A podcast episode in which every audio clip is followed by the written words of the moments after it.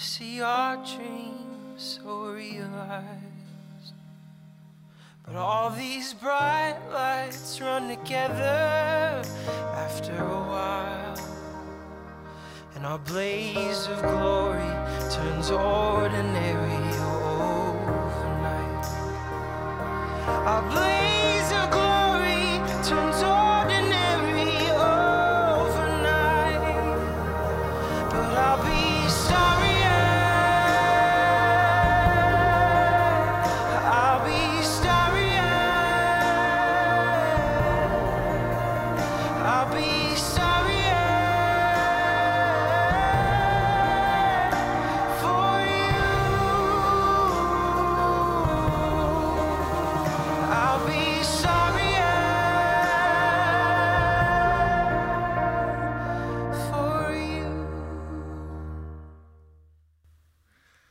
Hey, great to have you guys with us today at one of our Fountain Springs locations, or if you're watching us online, we're thrilled that you've tuned in to join us in today's conversation.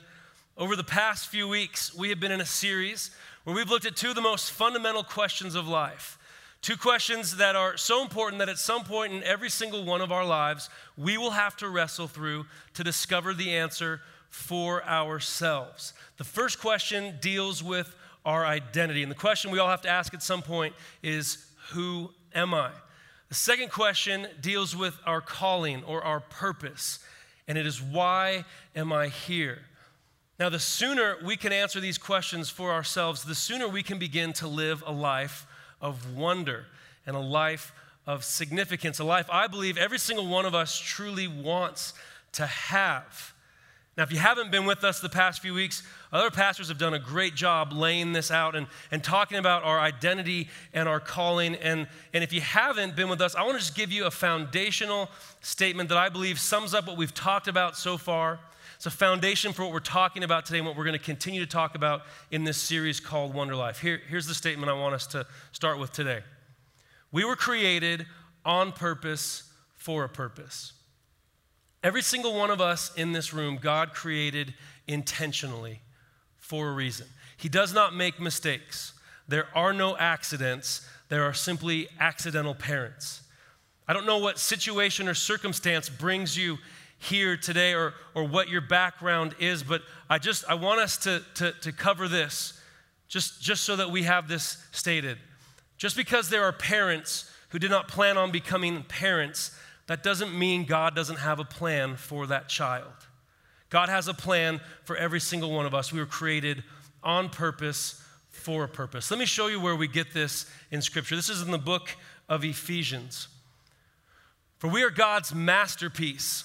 He has created us anew in Christ Jesus so we can do good things He planned for us long ago. Now, as I read this, there's a couple things that stand out to me, things that I want to share with you guys here today. First of all, is masterpiece. This idea that you and I are a masterpiece. Now, I've written dozens of songs in my life. I've been a songwriter since I was about 15 or 16 years old. And none of my songs would I claim to be a masterpiece, just so you know, okay?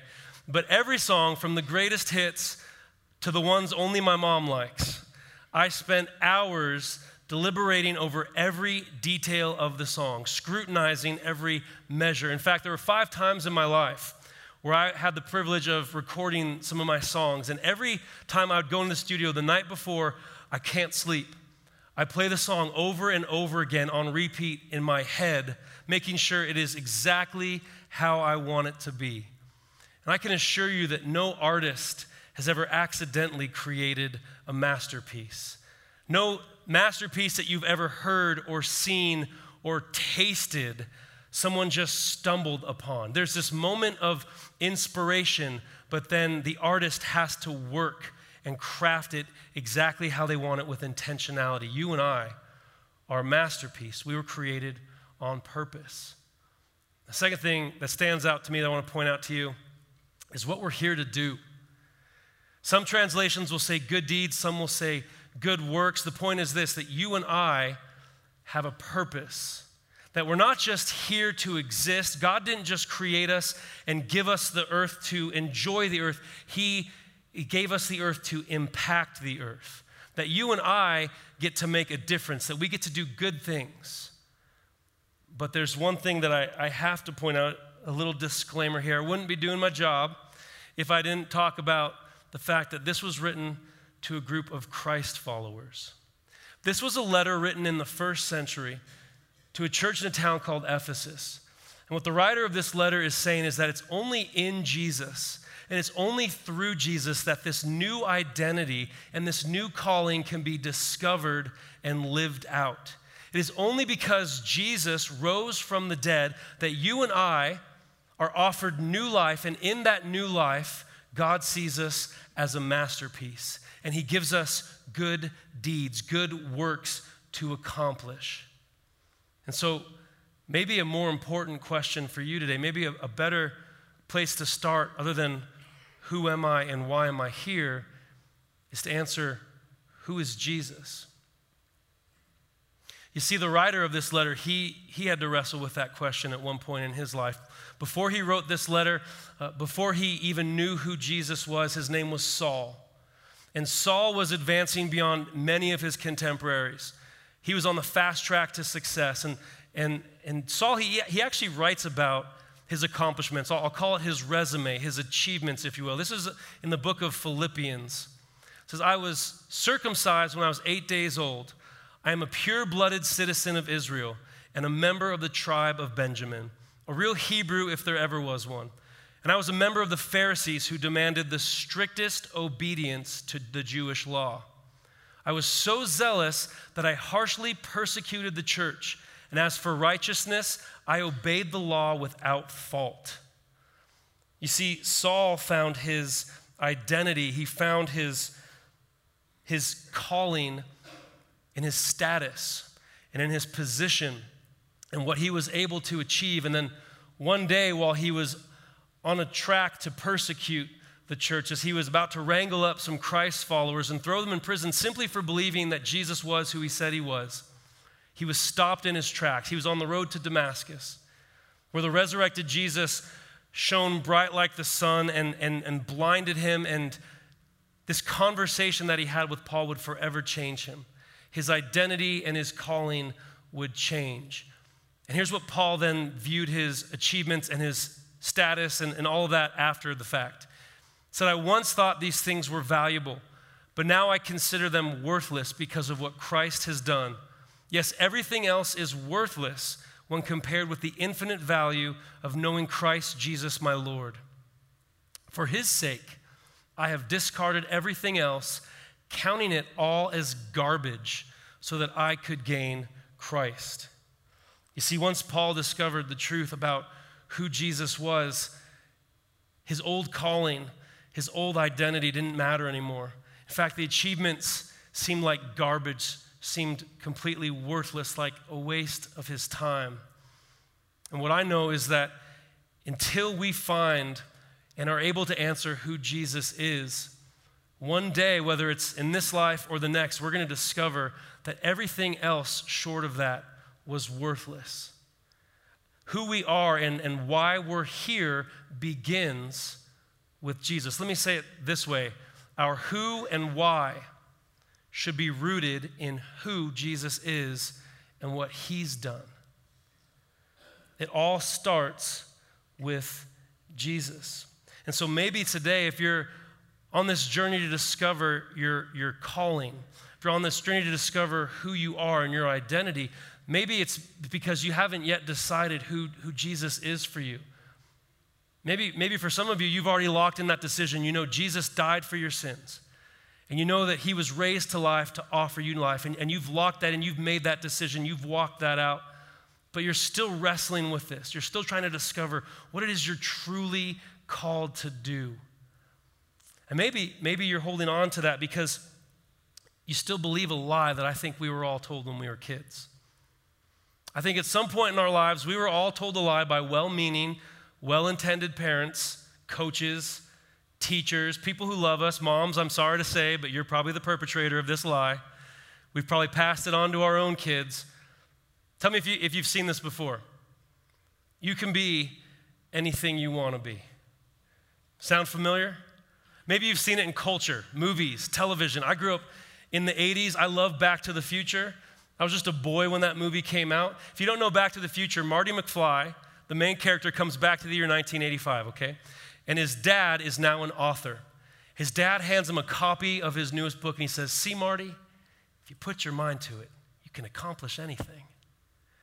And as a boy, you hear that and you're like, Yes, I can do anything I want to do if I just put my mind to it. Or what about, what about my, my daughters? I have, I have six and four year old daughters, and they love Disney princess movies, like all of them, and I'm somewhat okay with that.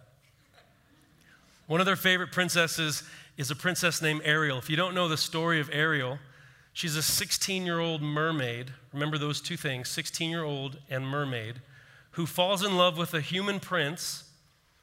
And to marry him, 16, remember, she has to leave everything behind in the ocean to become a human to be with him. Telling my daughters, not only can you be anything you want to be, but it doesn't even matter what species you are anymore. You can cross genetic barriers to be anything you want to be. And it feels good to hear it, right? It's encouraging, it's uplifting, and there's moments where we failed and we needed to hear that. But I'm sorry, it's just not true. Let me, let me give you a hypothetical scenario, help you, help you see this. Last weekend was the Kentucky Derby. I don't know if anyone around here even cares about the Kentucky Derby. I don't, but it made me think. What if, when I was a boy, I saw the Kentucky Derby on TV? It's the biggest horse race of the year, right? There's celebrities at it from the entertainment and from the sports world. And I see these celebrities, and they like the Kentucky Derby. So there's got to be something good about it. And there's these hats. Women wear these hats that are massive and hideous, and it's a big deal. And I'm watching this as a boy, remember, hypothetical. And I think to myself, man, one day I am going to race in the Kentucky Derby. And so I decide at that time, at a young age, that I'm going to become a horse jockey and become a professional uh, horse jockey to race in the Kentucky Derby. So I seek out the best trainers in the land. And I go to them and I, I practice with them and I run around the track with the horses and, and I do everything there is to do. I, I, I lift weights, however, they lift weights, and I eat the food that they eat and I sleep and I do everything that a horse jockey would do to compete in the Kentucky Derby. Well, as it turns out, horse jockeys are typically between 4 foot 10 and 5 foot 6 and weigh 108 to 118 pounds. I don't know if you can tell just by the sheer appearance of me right now, but I'm about 6 foot 6 and I weigh roughly 200 pounds. Right? I was the size of a horse jockey when I was eight. My six year old is just four inches from competing in the Kentucky Derby. No amount of hard work, no amount of dedication or knowledge or even desire is ever going to make me be a horse jockey. We can't be anything we want to be. But the good news is this you can be who God wants you to be. And maybe today, the reason that you haven't been able to discover and grab a hold of the truth of who God would have you to be is because you're still holding tightly onto something that you could never be. I don't want to I don't want to sound like I'm crushing anyone's dreams, but I, I want you to think of it this way. What if your dreams for yourself are this big compared to God's dreams for you that are this big? What if you and I are actually limiting the potential that we have because we're holding so tightly onto something that we could never be, because we're still believing this lie that you can be anything you want to be. And what if the only way to achieve that is to just trust in Him? is to seek Him, is to find from Him. And it sounds pretty elementary. Hey, just, just ask God, right? I don't know if you, if you know, but we've been going through a psalm over the past few weeks. The Psalms are a book of songs. And so I love the Psalms as a songwriter. They're, they're uh, uplifting for me, they're encouraging, they're challenging at the same time. They're very brutally honest. But the psalm that we've been looking at is Psalm 139, and it was written by King David. The Psalms, you can open a Bible if you have one, and it's right there in the middle, or open a device and type in PSALMS, and you'll find it. And it's that quick, it's right there. And in this psalm, King David says that God knows everything about him. The lyrics says, God, you've searched me. You know me. You know everything about me. You know when I lie down. You see when I rise. It's kind of like the original Santa Claus has come into town, right? Might even be the same melody. There's absolutely no way to find out. So let's just say that it was.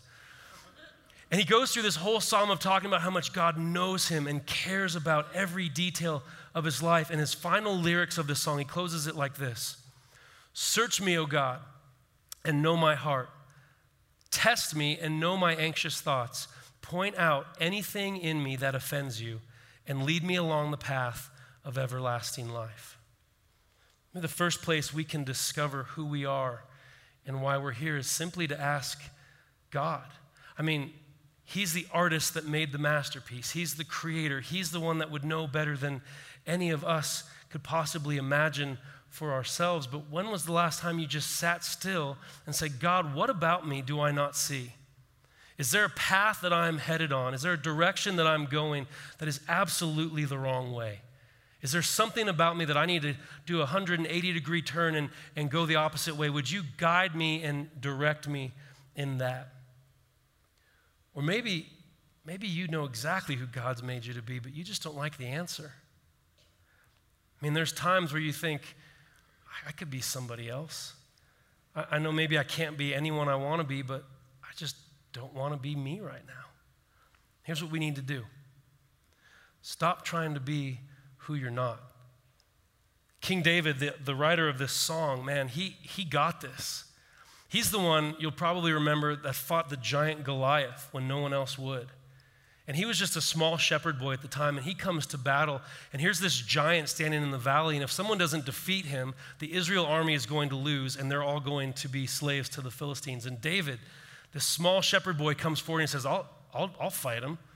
And so they try to put the king's armor on him, and the king's armor is huge. I imagine the king at the time was my size, and David was the size of a horse jockey. And so imagine armor that would fit me. You put it on a horse jockey, and, and he says, this, is, this just isn't me.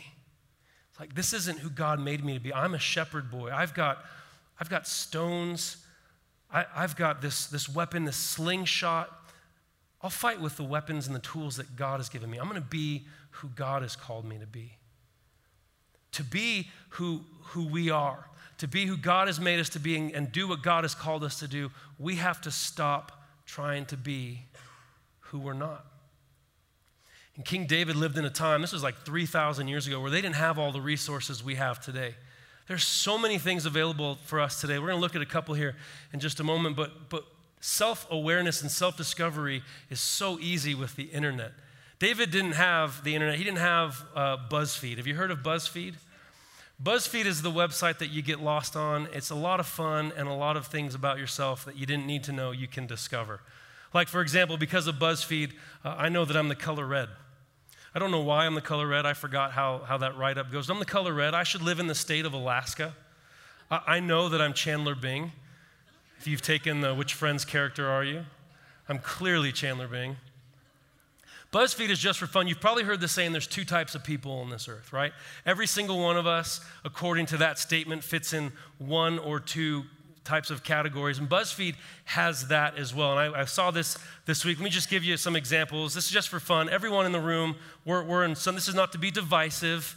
This is just for fun, okay? We're not going to get up in arms about this.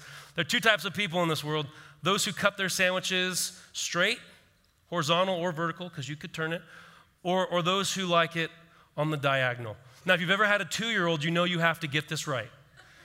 I once gave my two year old this one right here, and she just, like, send it back. This is not up to my par. It doesn't taste the same. Let's go to the next one. This one, two types of people, right? Those who don't mind seeing all these notifications, and those who will just open up the, the notification just so it goes away. I will admit to you, if I ever get an email, it's likely I didn't read it. I just didn't want it showing up on my cell phone. Does that make sense? You just swipe it to get it out. All right, next one. Morning people in the room. Versus people who don't ever want to get out of bed, right? But again, if you have small kids, why even use an alarm? They're up when the sun comes up, right? All right, last one. This one's my favorite. This one I think is hilarious. I can only assume, I can only assume what they are trying to say here. There's two types of people in this world those who know how to replace the toilet roll, and those who have no respect for other human beings. That's, that's all that I can imagine. I might be biased, But that's what I'm assuming. We know that there's more than two types of people in this world, right? We, we can't be categorized into one of two types. And this is just for fun, but there's actual research that has been done. Most of you probably heard of this. Dr. Myers and Dr. Briggs got together, did some research, discovered that there's actually 16 types of people in this world. Every single one of us fits into one of 16 types. If you haven't taken the Myers Briggs or if it's been a while, I'm going to give you a website that I actually do endorse. You can write this down, you can take a picture of it, look it up on your URL right now on your phone, but please do not answer all those questions. Pay attention. You can do this later. This is an excellent website for self discovery.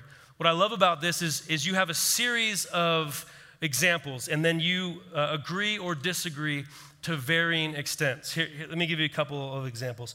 Um, you find it difficult to introduce yourself to other people. And so then you'll agree or disagree, and then a scale of how much that happens. Uh, one more, you often get so lost in your thoughts that you ignore or forget your surroundings. And so, after you answer a bunch of these, and, and, and you've answered them again on a series of how much you agree or disagree, they will, they will put you into one of 16 categories. Now, if you have more than one personality, that's a different phone call that you need to make. Every single one of us gets one personality that we get thrown into. And what I love about this website, besides that it's free, besides that there's no pop ups, is that it will give you a description of that personality. So, for example, I'm an INTJ, and it will, and it will say, Here's your title. It's an architect, which is awesome because as a kid, I wanted to be an architect for like a week. So, I, I missed my calling. But it will say, This is who you are.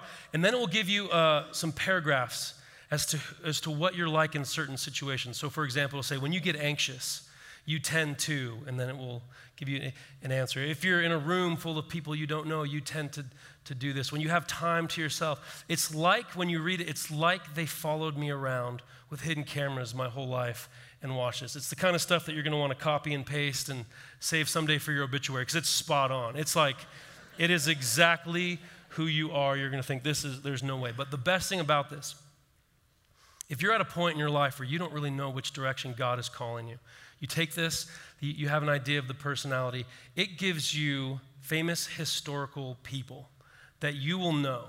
And when you see what they have all done with their lives, it might give you an idea. When you see the commonalities, it might give you an idea of maybe a path that you should pursue. And it's an excellent resource uh, I highly recommend it. But here's the thing you have to be honest.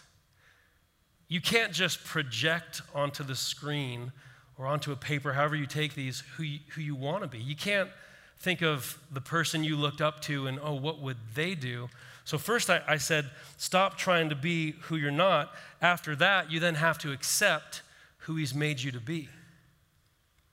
I could have very easily, I took, I took this one test some of you are going to relate to this. It's the which Star Wars character are you? Yeah. I could have very easily answered every question like Han Solo. Because who doesn't want to be Han Solo? Han Solo is the coolest, right? But I answered it honestly. And in doing so, it turns out I'm the evil emperor, which nobody wants to be. But you cross reference it with the other tests that I've taken, and it's the same personality. It's not that I'm evil, some might disagree, but it's, it's that we have the same personality. And there's days where, like, I don't love how God has made me to be, but I have to accept it. I see people who are doing great in life because of how outgoing they are. Or when you came in today, you were probably greeted by someone with a warm smile. Maybe they shook your hand and, and they love that. They get energized by being out there and doing that. I can do that for two people and then I'm just exhausted. I go over to the corner, whew, breathing deep. I'm like, man, that was tough. That was brutal. That's just not how God has made me to be. Some of you are very bubbly and smiley all the time, and you're like a cheerleader, and some of you want to kill that person. No, I'm just kidding. but that's, that's not me. And I know that. I have a very stoic personality. Those closest to me have no idea when I'm being serious because 60% of the time I'm joking all the time except I don't smile when I do it. So they have no clue that I'm joking. Oftentimes, my wife will get comments like, I have no idea if your husband likes me. And I wish that wasn't the case. I wish people could just tell that I do enjoy being with them. It's just a lot of work to intentionally smile. And you're thinking, well, why don't you just smile more? Like, isn't that, it's pretty easy, right? It's genetic. Like I have proof on video. My, my oldest, when she was two, was on a pony ride for the first time. And she's going in this, this little track on a pony, and this is her face the whole time. And at one point, she uh, yells out in excitement, We, this is so fun. and I watch that video and I think of all the traits to pass along to my kid. At two, she's not like observing this in my life. Like I laugh and I have a good time all the time, but we are who God made us to be. You cannot be the same as everyone else. There are some of you out there that would be terrified to be on stage talking in front of somebody. There are some of you who would never imagine singing or playing an instrument in front of people and being critiqued like that under a microscope. I heard it said this way this week. I love this. It's one person's weakness is another person's opportunity. God has made us each unique. He's crafted us, again, to be a masterpiece that no one else can be. And so we have to accept who He's made us to be. Even after we spend time with God, and even after we take the resources and the tests that He's given us, man, we're still going to have blind spots, right? Even the most self aware human being doesn't know what they don't know. You and I, we, we can't see what we can't see. We need people around us to help us. And I believe God has put those people in our lives. I love the way the writer of this proverb says it As iron sharpens iron, so a friend sharpens a friend. Are there people in your life that maybe see some things about you that you don't see?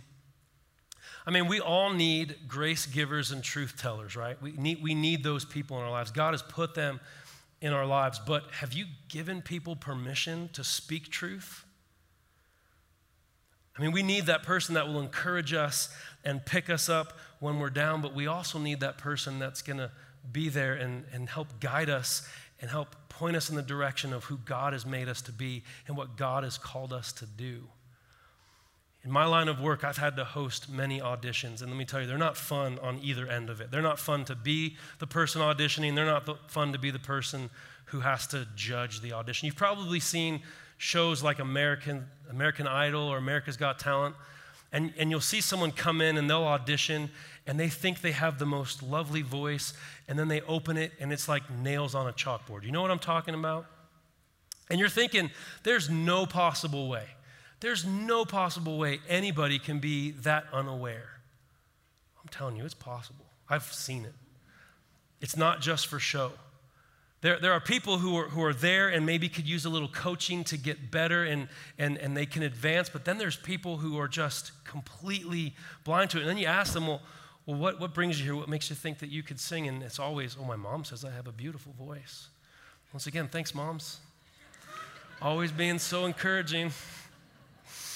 No, we love you. Or it's, it's their friends. Oh, my friends say I have a beautiful voice. Oh, really? When, when do you typically sing with your friends? Oh, when we're at karaoke. Yeah, when most of you have probably had a few too many drinks, right? Yeah, that's, that's a good time.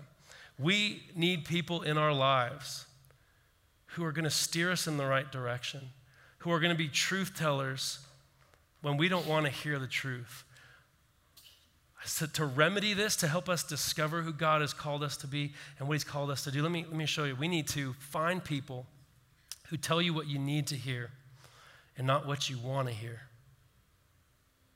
And I know at some point in my daughter's lives, I'm going to have to turn the corner in, in, how, I, how I do things. I, right now, if I have my four year old come to me with a picture that she drew me, I'm going to tell her it's amazing, right? no matter what it is. I can't even tell. It's just her work. She hands it to me. She says, like, look, Daddy, I made this for you. And she's so happy about it. And she's so excited to give it to me. And I have no idea what I'm looking at. But I'm like, oh, Penny, this is amazing. This is so good. At their age, what they need to hear is also what they want to hear. They need that encouragement. I'm not going to throw it back in her face and say, work on it harder. It's this, this isn't good enough, you know? At four, I love everything she does. But imagine if she's 14 and I'm still doing that.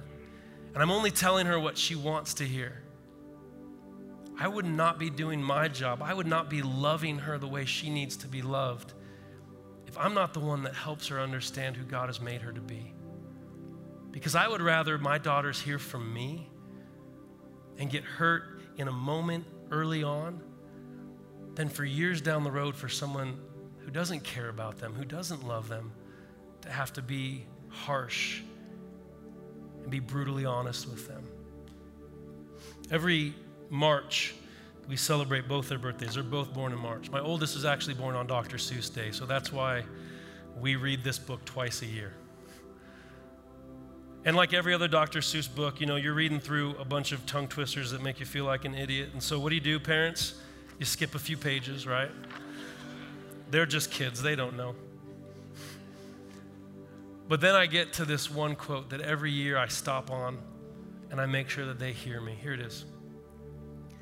Today you are you, that is truer than true. There is no one alive who is youer than you. You see, what I want my daughters to understand is God didn't make a mistake. They don't have to be good at everything. They don't even have to be good in the things that I'm interested in. They can be good at something that I can't stand, and I will love them. I love them exactly how God made them, and there's nothing that's going to change that. Now think about think about God. The Bible describes God as a perfect heavenly Father, okay? If I as a human feel that way about my kids and want them to understand that, that who they are and what they're called to do is perfect for them, it's exactly how God made them. And there's days where I come home and I have no patience for them. There's days where I come home and I'm exhausted and all I care about is, is my needs, right? They just, like, Daddy, let's go downstairs and wrestle. I'm like, let's just have some time alone right now. If that's, if that's what us as humans do, just imagine the perfection of God for a moment.